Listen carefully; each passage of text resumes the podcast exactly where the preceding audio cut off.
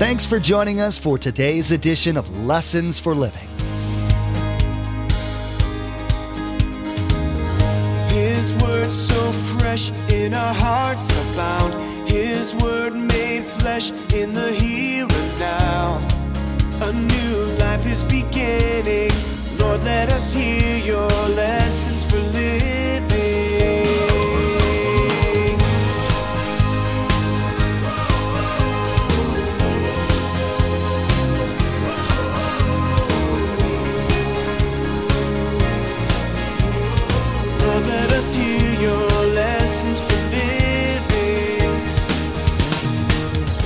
Pride simply says this I want my way. I don't care if I run over you. Because as long as I get my way, that's all that matters. You see, disobedience is actually pride. Humility is an act of dependence. Everything I have from God is a gift from God. Oh, yes, I work hard, but God arranges all the circumstances, and everything I have is a gift. So, how can I not be dependent and humble? Pride limits a person's ability to give, serve, be taught, and live with joy. Today, Pastor Mark challenges listeners to cut out their pride and eliminate the things which hinder their walk with Christ. Jesus compared the humility needed to enter heaven to that of a child. Young children, while they still possess a sin nature, are not often full of pride like some adults. By recognizing the gifts and blessings that you do have in life, well, this comes only courtesy of your Father in heaven. You can begin to look at life with a mindset focused more on others and less on pleasing self. Remember, there's quite a few ways to receive a copy of Pastor Mark's teaching. We'll be sharing all that information with you the close of this broadcast. Now, here's Pastor Mark with part two of his message entitled Change is Required.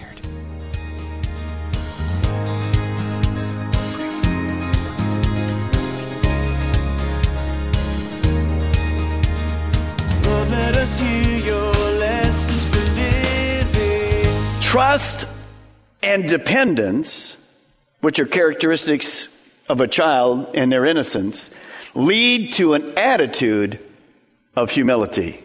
You see, a young child doesn't walk in the room at seven and go like, I'm the greatest. They just walk in the room and start hanging together, playing together. Now, later, that sin nature comes out, doesn't it? And why did the sin nature come out? Because you gave it to them. They were born with you. Well, our kids have a sin nature because they came through Linda and they came through me. But initially, they don't have that. They're humble. So, what's the third character trait? Well, it comes out of trust and it comes out of dependence. The third character trait is humility. It's humility. I'll define it for you in a moment. Now, here's where you have to get your thinking cap on. We are talking about little children, six, seven, eight, nine, ten. But we're also now, Jesus expands this. In the original language, it's expanded to more than a little child. It's all of us as children of God that are humble followers. So notice this definition. The child from now on, it does apply to a five, six, seven, eight year old, but it applies to you. If you're a Christian and it applies to me. A child, all humble followers of Jesus who live like the children of God. So as we see child now, it's not just a five, six, seven, eight, nine, ten year old. It's you and it's me. That brings us to our second change that's required. Change is required to be useful in the kingdom of God. You see, Jesus is going to expand this. The problem we have in the Christian world quite often some of you come from this kind of a background where all you do is get saved, and it really doesn't matter what happens the rest of your life. You just go through the religious ritual, the deal. But Jesus isn't going to say that at all. In fact, Paul makes it exquisitely clear that once I'm born again, there's a second step. It's not just a convert, it's a disciple.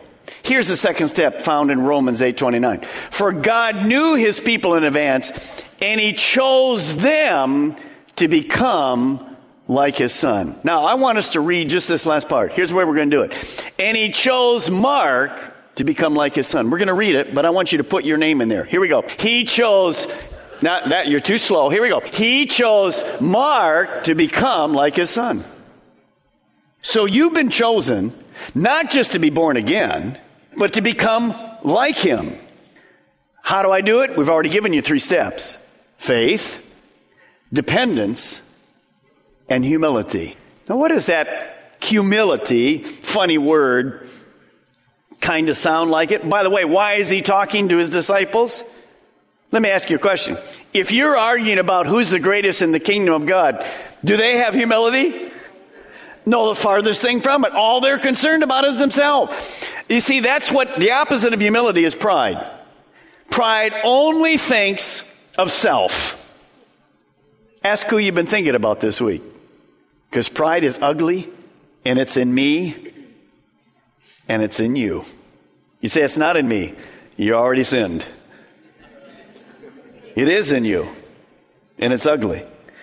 Here's a visual picture of how pride works in our life.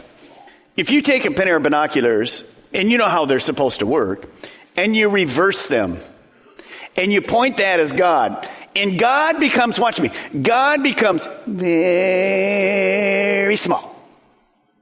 But you become very big. That's pride.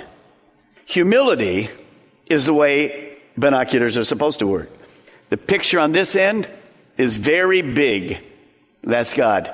Me on this end, very small. That's what it means. Now, let me give a definition of humility and pride and how they counteract with each other. Pride is having too big a view of self and too small a view of God. You see, I will never be dependent if I can do it myself. So Jesus says to his disciples, Hey, you're not thinking about the kingdom of God, you're thinking about yourself. How can I take care of me? Pride then leads to overconfidence, cocky attitude, self wisdom. Pride simply says this I want my way. I don't care if I run over you. Because as long as I get my way, that's all that matters. You see, disobedience is actually pride. Humility is an act of dependence.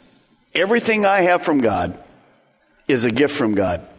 Oh, yes, I work hard, but God arranges all the circumstances, and everything I have is a gift. So, how can I not be dependent and humble? Jim Cymbala from the Brooklyn Church says this God is attracted to weakness he can't resist those who humbly and honestly admit how desperately they need Him.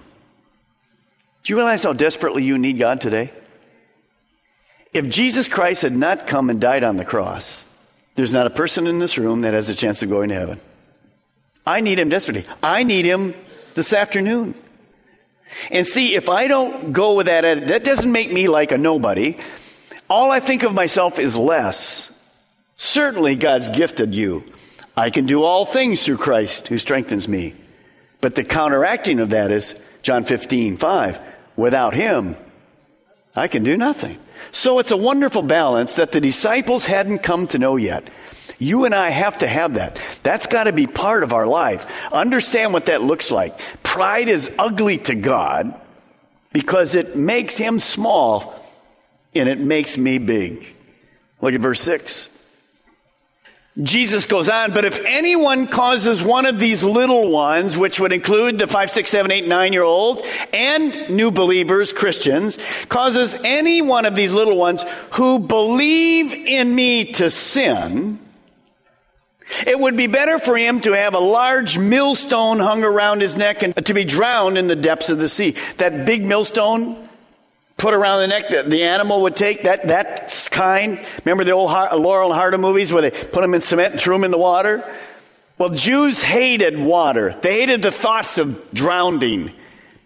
Jesus says if, if you offend and cause one of these little ones who believe, watch me, who believe not to believe, woe to you.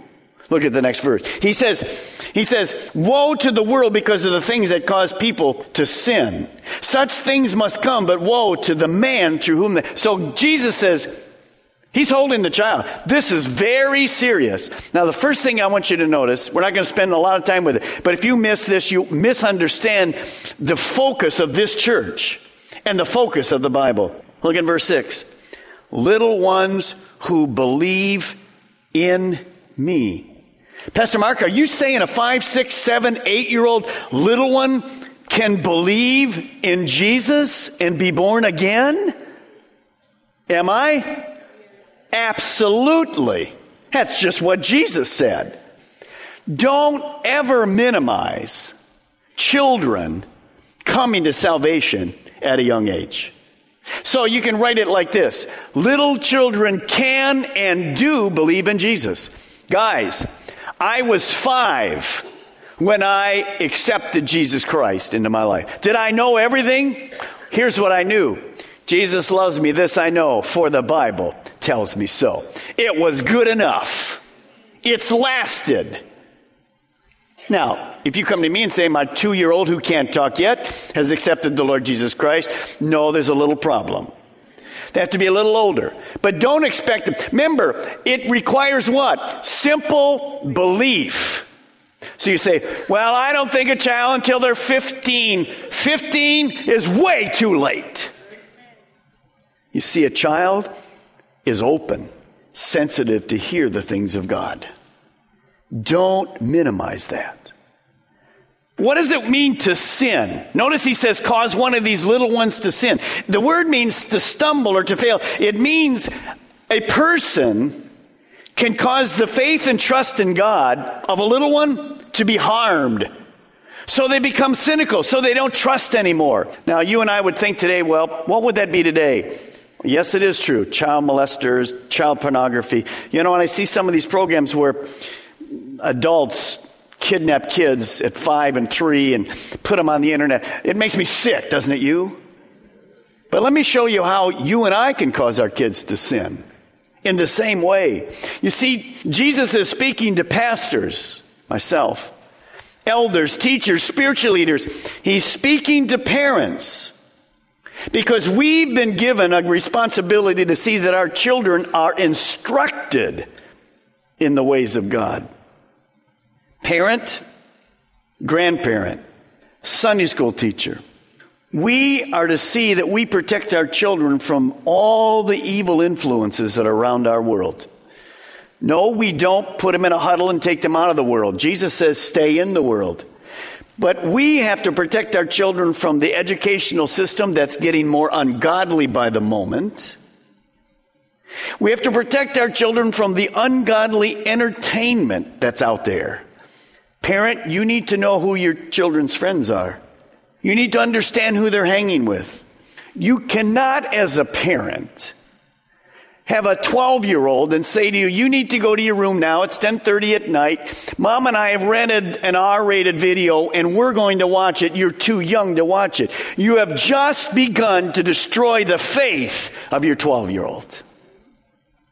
It's time to get practical. And let me just say this to you as parents. The greatest way to show that God is real is if you, as a husband, love your wife as Christ loved the church. Same for grandparents. Not as much trouble because we probably learned that. But if you tear down your spouse in front of your kids, you're destroying your kids' faith that God can make a marriage that's happy. How can we do that? And we counsel people constantly with this. Shape up this morning. Let God make you real in your life. Because you're not only making you miserable, but you're destroying the future of your children. And Jesus said, Woe to you. Pastor Mark, I never have an R rated movie, wouldn't swear in front of my kid, but some of the things you do destroy their faith. How do I do it differently? When they come home from Sunday school, ask them what they studied. Don't just go, nice picture. Sit down with them. Spend some time. Turn the television off. And say to your kids, What'd you learn? By the way, you might learn something really good from them. Do you know that? Because they're learning the Bible. Man, it's awesome. Spend time with them. Invest in them. Jesus says, Woe to you So Jesus goes on and, well, he kind of gives us, he, he says, don't be this stumbling stone. Not just to children. Remember, this children means all Christians. So here's something you want to write down. It applies to you and me, and I don't have time to go into today, but it means this. A humble Christian is a stepping stone and not a stumbling block. You see, if, if, if I treat my spouse wrong, I'm stumbling my kids. Let's stay in the church. Let me give an example. Romans 14 tells us that there's a lot of gray areas in life. Some black, some white, some things you can do, some you can't do. And we all have different backgrounds. I, I, came from a background that pretty much when you became a member of this church, you had to sign this card. Everything was, I don't, I don't, I don't, I don't, I don't, I don't, I don't. How many remember those cards? You remember those cards? I don't know how we got out of that. Hallelujah. Because that's not what Christianity is about. I don't, I don't, I don't, I don't. Because you watched all those people that were miserable their whole life. See, Christianity is really I do, isn't it? It's abundant life. It's not horrible. It's great. But what do I do with these gray areas? Let me just give you a clue this morning. As an adult, as a pastor, I have to be very careful. I can stumble people in things that really don't matter. It's not a big issue, but for them it is. So, Linda and I, the other pastors, the elders, we take the higher road. In many things, we just don't do these kind of things, just so I won't stumble somebody. That is humble. Pastor Mark, I'm not going to think about anybody else stumbling them. Forget it. I'm free. That's pride. Because all you're thinking about is yourself. No, I have a responsibility. Remember what Jesus said last week? He said, Do I owe the money? No, I don't owe the money. But not to stumble them, we're going to pay the money. Do you got it? That's a mature Christian. Now, as you look at that, and again, I don't have time to go there. Just understand if I cause another Christian to stumble, that's a serious thing. Now, I'm not going to be perfect, but God says to me, no, don't cause them to stumble. Do something different. Look on the overhead. Hebrews 10 24. I love this verse. I think this is so exciting because you guys are good at it. And I try to be good at it. Instead of stumbling Christians, instead of trying to get over and saying, well, is this really right? Is this really wrong? I'm going to forget that stuff. It's, it's minor. Just go and do the major deals. I want you to read this verse with me. Here we go. Let us think of ways to. All right, you got you to put a little emphasis on motivate when you get there. Okay, so here we are again. Let us think, uh, motivate people. That motivated me a lot to make you say it again. All right, here we go. Let us think of ways to motivate one another to acts of love and good works.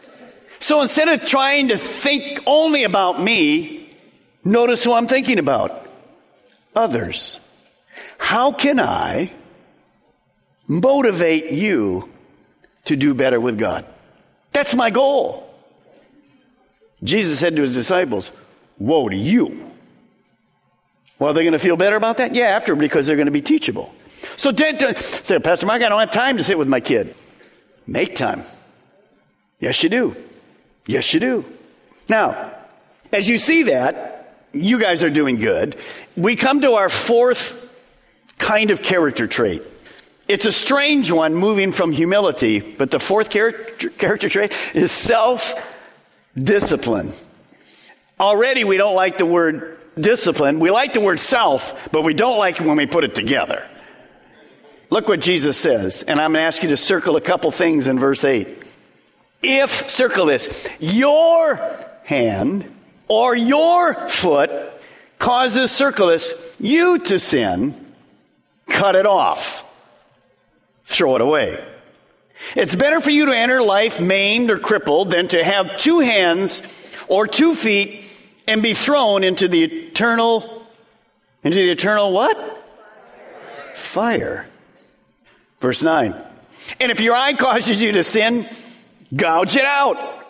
Throw it away. It's better for you to enter life with one eye than to have two eyes and be thrown into the fire of what? Hell.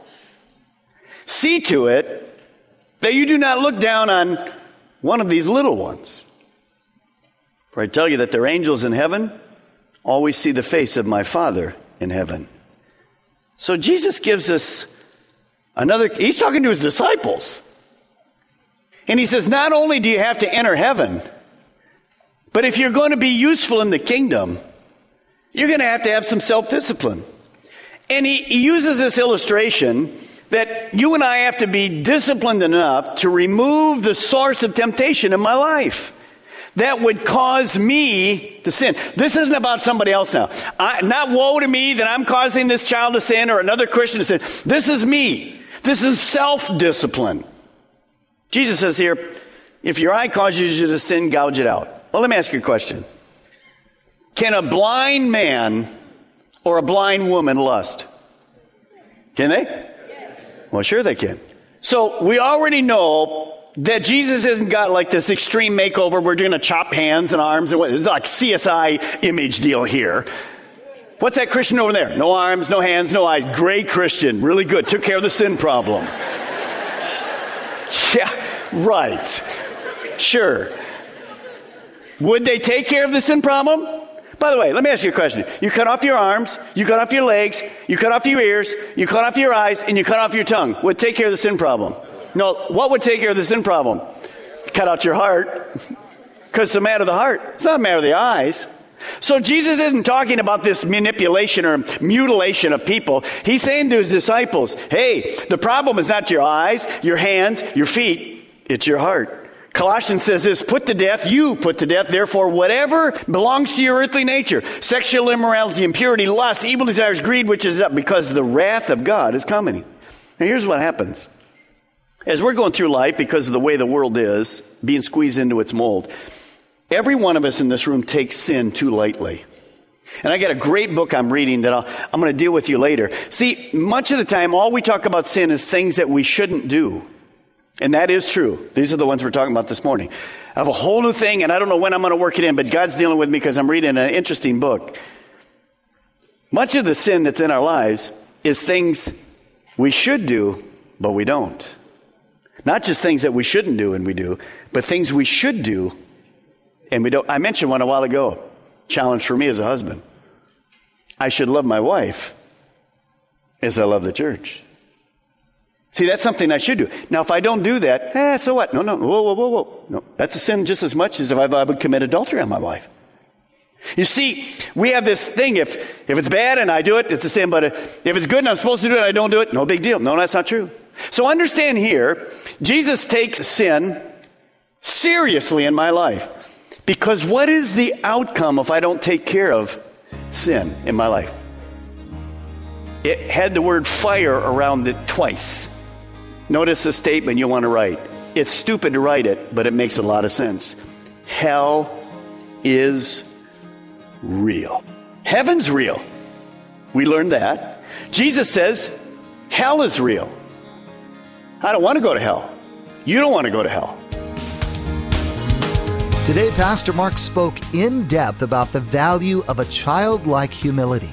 Young children, while they can still find themselves in trouble, are often far more humble than even a mature man or woman. The life and teachings of Jesus showed us what a humble, devoted Christian looked like trust and dependence on the Lord, just like a child's trust and dependence on its parent will lead you to a proper attitude of humility. Thanks so much for joining us today. Pastor Mark will continue to go through this series in the next edition of Lessons for Living. To add today's message to your study library, simply log on to lessonsforlivingradio.com and select the Order a Message option from the main menu. The cost for each CD is $5, and that includes shipping. Again, to place an order for a CD, simply log on to lessonsforlivingradio.com and select the Order a Message option from the main menu. Jesus takes sin very seriously. He wants you to rid your life of anything that causes you to consistently disobey His Word. In the next edition of Lessons for Living, Pastor Mark will teach on the importance of self discipline and compassion. As you begin to clean your life of sin, a greater appreciation of Christ's love will arise. This love, which was so undeservedly given to you, should inspire you to show that same compassion to others. Well, that's all the time we have for today's broadcast. From all of the production team here at Lessons for Living, we want to say thank you for tuning in and may God bless you. And together, let's do life right.